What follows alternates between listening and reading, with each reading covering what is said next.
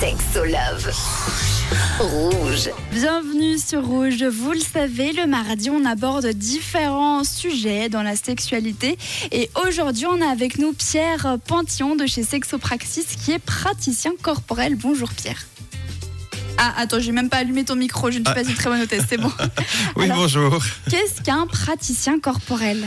Alors, la façon dont moi j'utilise ce mot, en tout cas, euh, c'est pour euh, parler de quelqu'un qui s'adresse à tous les plans de la personne et y inclut le plan corporel et qui donc va proposer un accompagnement concret avec euh, vraiment de la pratique.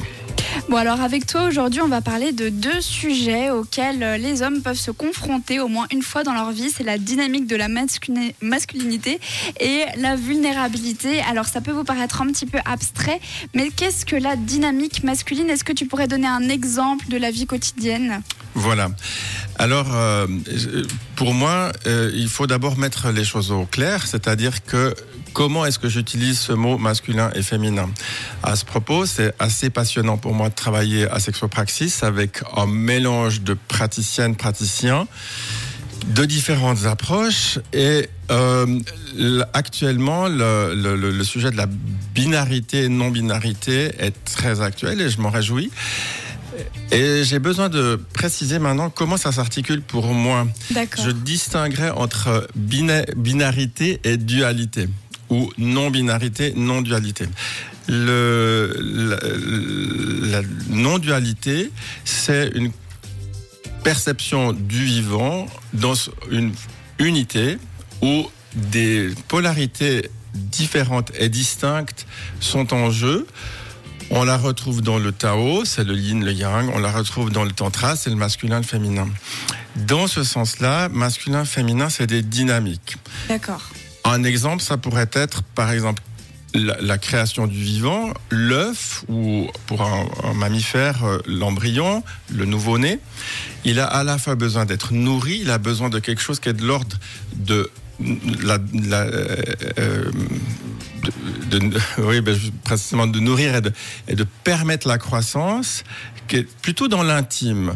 Et puis, il y a aussi besoin de quelque chose qui va mettre de la sécurité.